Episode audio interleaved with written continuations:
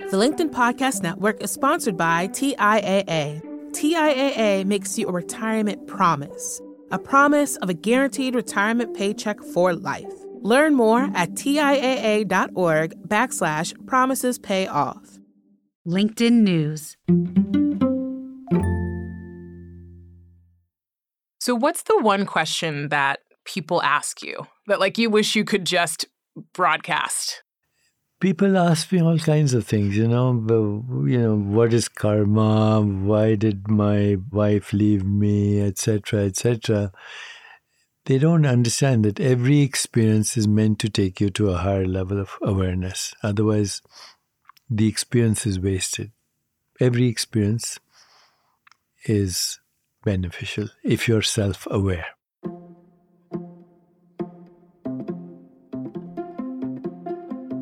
Hey everyone, from LinkedIn News, this is In the Arena, a podcast exploring human potential. I'm Leah Smart, and every week you'll find me right here in conversation with bright minds and brave hearts, learning how we can improve our lives and our world by transforming ourselves. Wow. So this week I had the honor of interviewing Deepak Chopra. And you know how you have those people that are on your short list in life that you're like, I'm never going to meet that person? well, he was definitely on mine, and he was one of those. My early memories of Dr. Chopra are from the Oprah Winfrey Show, coming home and watching it pretty much every day after school with my mom. So before we got started, of course, I had to fangirl a little bit and told him about my Oprah days, but I also told him the story about how I came to this work. Now, if you've been listening to the show for a while, you probably have already heard some of this, but in case you haven't, here's the TLDR on me. I spent the first eight years of my adult life feeling a bit lost. And it was the kind of loss that simmered just below the surface so that I could ignore it for quite a while. After a particularly tough moment, I realized I needed to do something. So, my something was jumping into the world of psychology and consciousness. I wanted to understand myself and everyone else. So I got my hands on anything that piqued my curiosity, from classes to books to exercises, and I came back to Deepak Chopra's work along the way.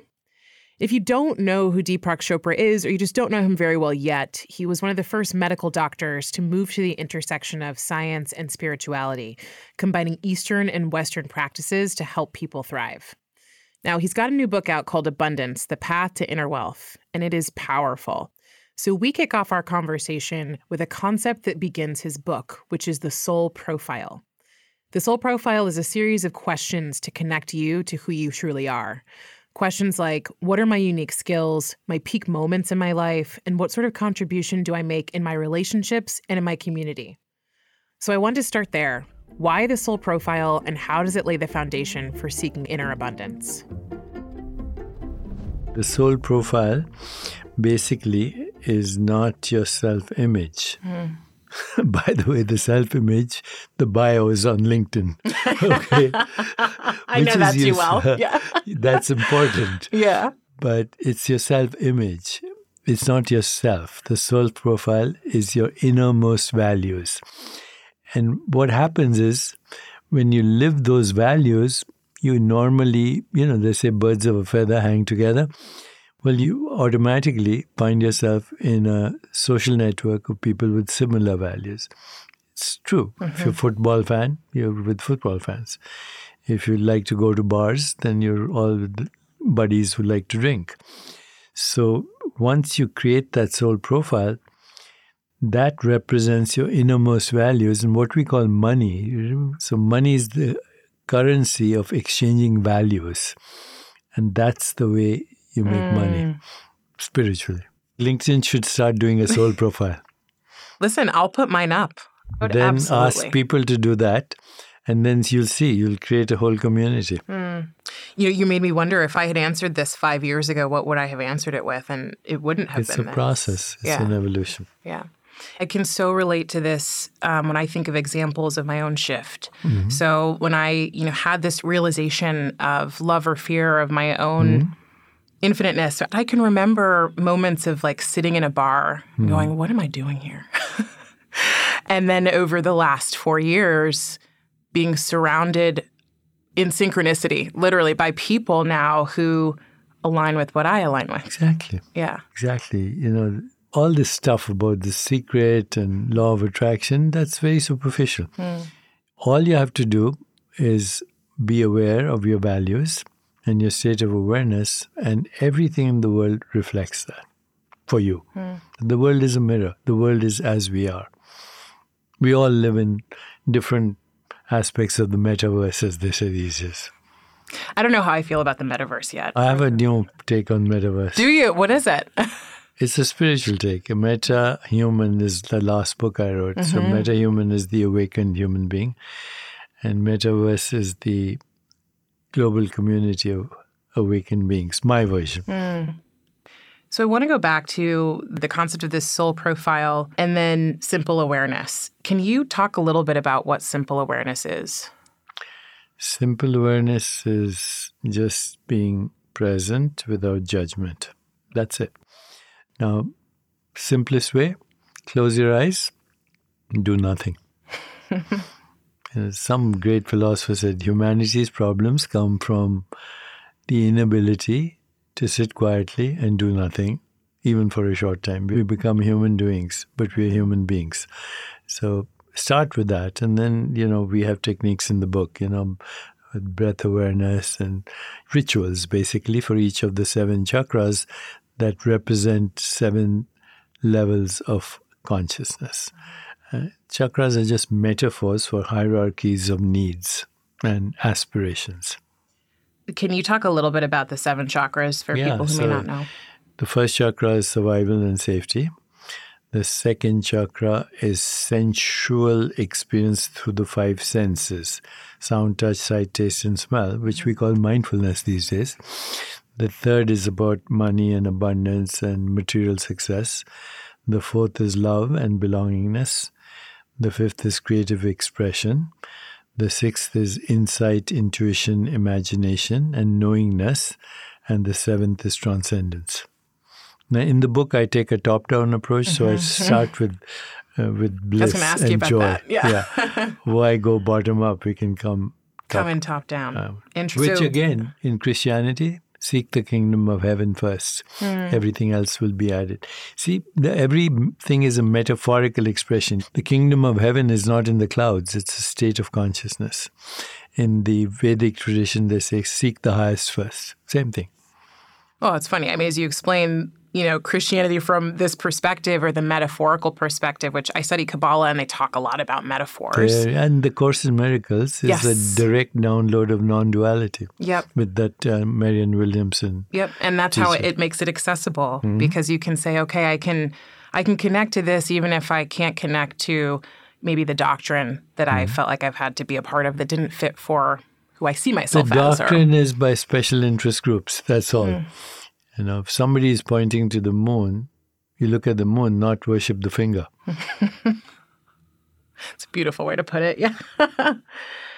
so I was actually surprised reading the book that a lot of it is spent on the chakras, mm-hmm. and that was where my my realization was, of course, and I knowing your work that this book wasn't exactly about money and the way we see it. It's about being abundant at every level of mm. aspiration, of human aspiration, money being one of them.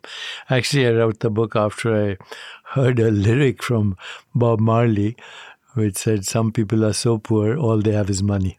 Because the poorest need it for money, and the rich confuse self worth with net worth. Mm. They sacrifice their self for their selfie. Mm. for their selfie. you okay? You're great with these. I make them up. these I'm going to call them Chopraisms. Um, so I can't help but think about people who might be going, "Ah, but of course you can say that because you know I don't have money yet. Well, I don't- didn't. What would when you I say? came to this country, I had zero, Yeah. you know. And then uh, I also had my own crisis, buying things that I didn't need with money that I hadn't earned to impress people that I didn't like. and then said, why the stress? So, you know, you turn it upside down. Did you have a moment? I did have a moment, and it was a horrible moment. I had uh, resuscitated a patient, put a pacemaker, intubated the pacemaker, then went out of the hospital to smoke a cigarette. Those days, okay. Yeah. And then I threw it, and that was the beginning. What was that like? I felt shame. You know, I'm supposed to be a doctor. healer. But in those days, in the 70s, doctors were paid by cigarette companies to wear stethoscopes, white uh, coat, and promote either Camel or Lucky Strike as mm. the cigarette that gave you more energy. People actually are embarrassed about smoking cigarettes these days. You know, with COVID, it was those who were at risk, who were either inflamed in some way, chronic disease, smokers, or um, or people who were depressed. There's what we call sympathetic overdrive. So there's a nerve in our body, This is the opposite of the sympathetic nerve. Mm-hmm. It's called the vagus nerve. It's the healing nerve in the body, and nobody talks about it. But when you sing, when you pray, when you chant, you know, the word enchantment comes from chanting to be one with God, enchantment uh, when you chant, when you take deep breaths, when you do yoga, when you do mind body exercise like Tai Chi, Qigong, energy medicine, they all stimulate this vagus nerve, which is the healing nerve in our body. And we've been looking at the research on that. It's extraordinary. We're going to take a quick break, and I'll keep it quick. Give simple awareness a try. Just take 60 seconds alone to close your eyes and quiet your mind. It's the foundation of so many discoveries about yourself and about the world. When we get back, Deepak takes us through how to work with shame and trauma, which every single one of us has, and ultimately how to work into joy, which every single one of us deserves. The LinkedIn Podcast Network is sponsored by TIAA. In the last 100 years, we've seen financial markets swing, new currencies come and go, decades of savings lost in days all showing that a retirement plan without a guarantee, quite simply, isn't enough. So, more than a retirement plan, TIAA makes you a retirement promise a promise of a guaranteed retirement paycheck for life, a promise that pays off. Learn more at TIAA.org backslash promises pay off. Hi, I'm Tomer Cohen, LinkedIn's Chief Product Officer. On my podcast, Building One, we dive deep into what it takes to build great products. Recently, we had Zach Perret, the CEO of Plaid, and he shared about his struggles building a financial app for consumers and how he was able to turn it all around with a critical pivot. Take a listen. I personally couldn't resonate as much with the consumer set that we were trying to reach. I just didn't have that level of empathy. When we made the shift to building a B2B product, though, I was building the product that I wanted. My co founder and I were creating the product that we wanted ourselves, and we had so much empathy for what that product was. Such a great insight. You know, in that sense, we got lucky because we were, we were creating a thing for ourselves. And then the people that we were talking to also had the same problems we did. They were fintech developers. We'd been a fintech developer, uh, we'd been trying to build a fintech product for a year. And so we had such deep empathy. We had such a clear ability to. If you want to hear more of Zach Perret's story and the lessons that follow, listen and subscribe to my podcast, Building One. We're back. So, I grew up Christian, but my spiritual awakening came later in life, and it wasn't linked specifically to Christianity. I know a lot of people who feel challenged by the ways they felt othered when it comes to religion. So I wanted to know what Dr. Chopra would say to the people who want to explore their definition of spirituality, but don't quite know how to. What he had to say kind of blew my mind. The shame and fear is around religious ideology, not mm. around religious experience. I know it's fashionable to say I'm not religious, I'm spiritual, but there's religious and spiritual experience is the same, and there are three components to it. One is you find your true identity beyond your ego. And that identity is beyond space time, it's timeless, it's eternal. The second is as a result of that, you have spontaneous experience of love, compassion, joy, equanimity, truth, goodness, beauty, harmony. And the third, which is very interesting, is you lose the fear of death because hmm. you encounter this part which is timeless and beyond birth, death, and any experience. That's every religious experience, including Jesus Christ. And, you know, Jesus has three moments um, as he's walking with the cross on the way to crucifixion.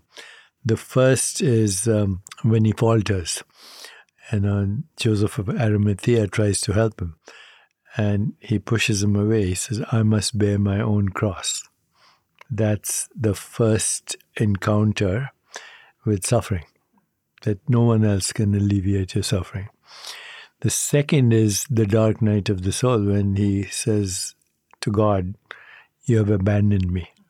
And the third is when he says, Forgive them, they know not what they do, which says everyone is doing the best they can from their state of consciousness. And then the death and the resurrection, you know, you have to take it metaphorically.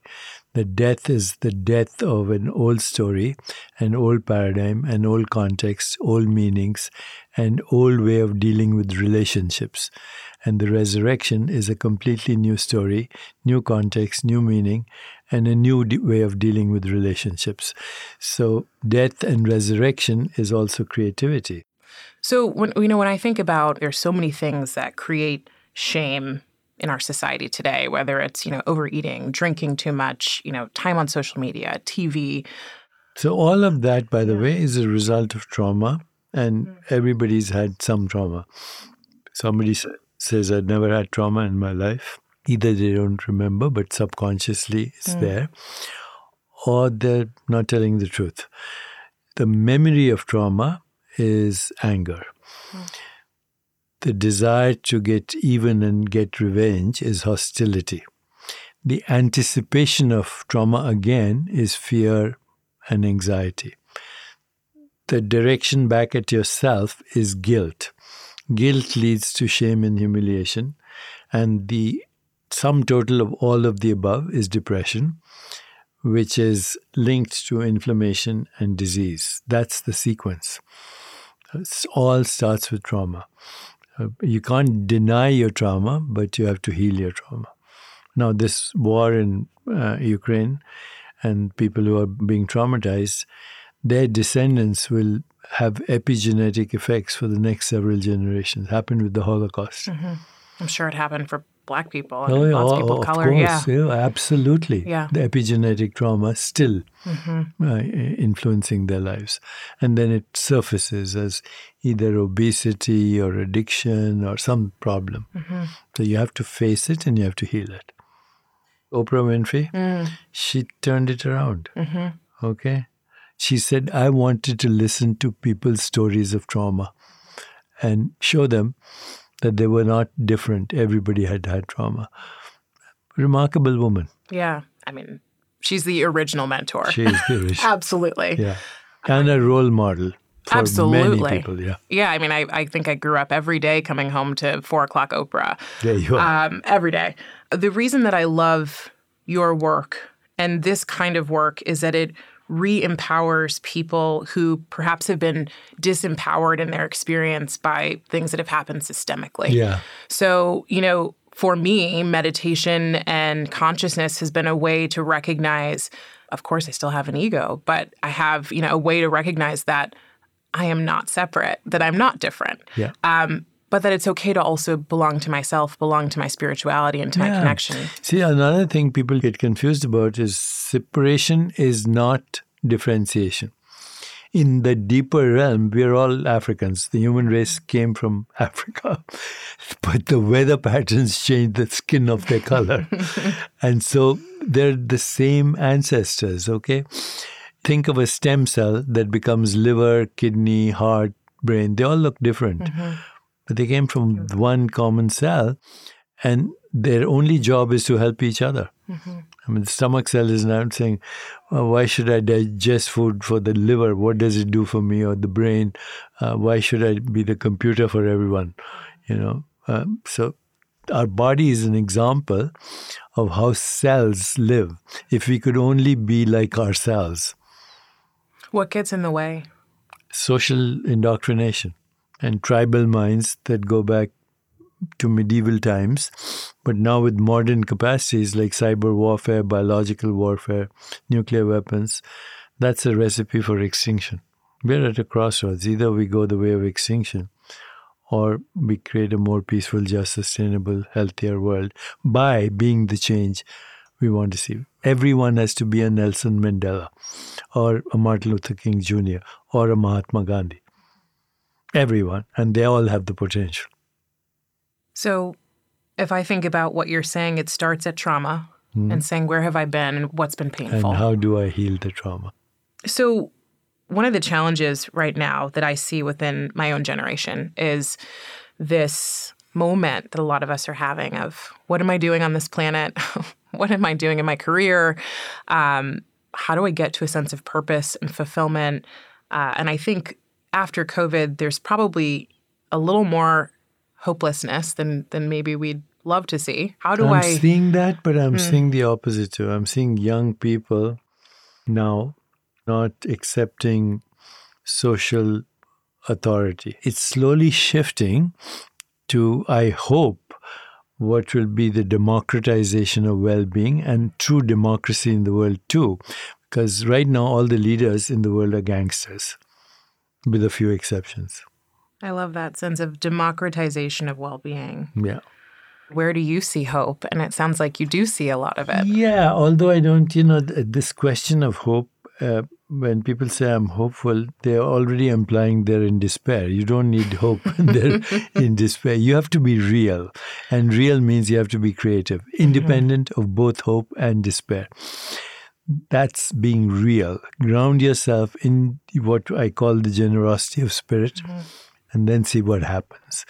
And what happens, as you know, is miraculous synchronicity. And I will add to um, you talk in the book about this attitude of abundance versus this attitude of lack. And I've struggled with that, you know, in my It's 20s. a mindset Yeah. that comes from childhood. So, you know, how do you catch it? First, really? you have yeah. Mm-hmm. to be aware. You cannot change what you're not aware of. so that's what the book is expand your awareness. Mm-hmm. Oh, that's what the seven chakras are too. And so then when we get to this attitude of abundance and this this place of inner wealth, Hmm. what changes? Many things change. There's something that now social scientists call the happiness formula. So H is equal to S plus C plus V. S stands for set point. If you grew up in an environment, parents, peers, school teachers, whatever, uh, in the earlier years of your life where people were complaining, condemning, criticizing, and playing the victim, that's what you will be an unhappy person.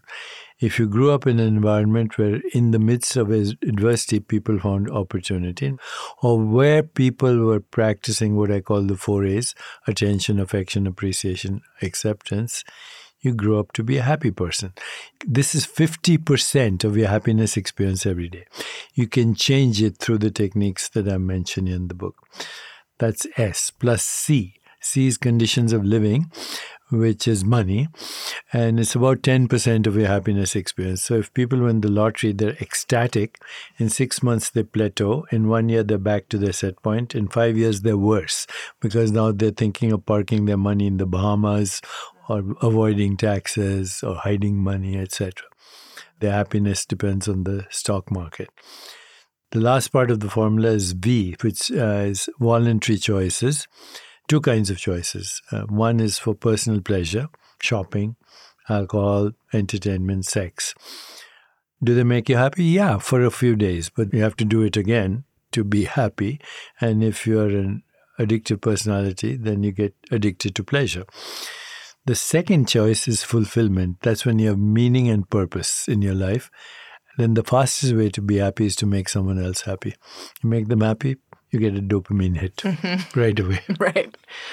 I want to just come back to the fact that it's only 10% of your happiness is predicted. That's that's uh, what the data shows. Yeah. wow.